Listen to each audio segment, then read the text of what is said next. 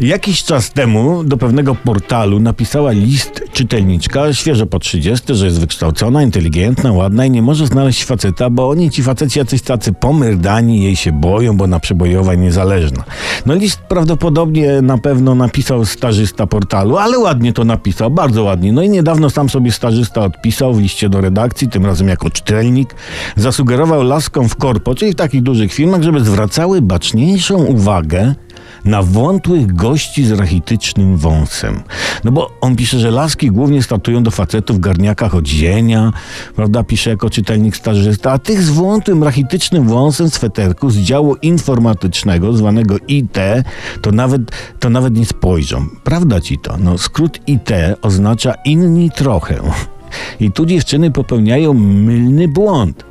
Bo stażysta jako czytelnik wspomina, że był z działu inni trochę, nie cieszył się uwagą płci, a teraz o, jest forsiastym szefem firmy, rozpieszcza żonę. Jego kumple z inni trochę podobnie. I, I pierwszą klasą sobie latają do Dubaju i w ogóle. A te laski, które nie zwracały na nich uwagi, to mogą sobie teraz pluć w brodę, co najwyżej. No można sobie żartować z innych trochę, z tego działu IT, ale jak to mówią, goście w garniturach wyglądają na zajeżystych do czasu, gdy okaże się, że pracują dla kolesia w sweterku. Dlatego dziewczyny, kochajcie rachitycznych stażystów w portalach.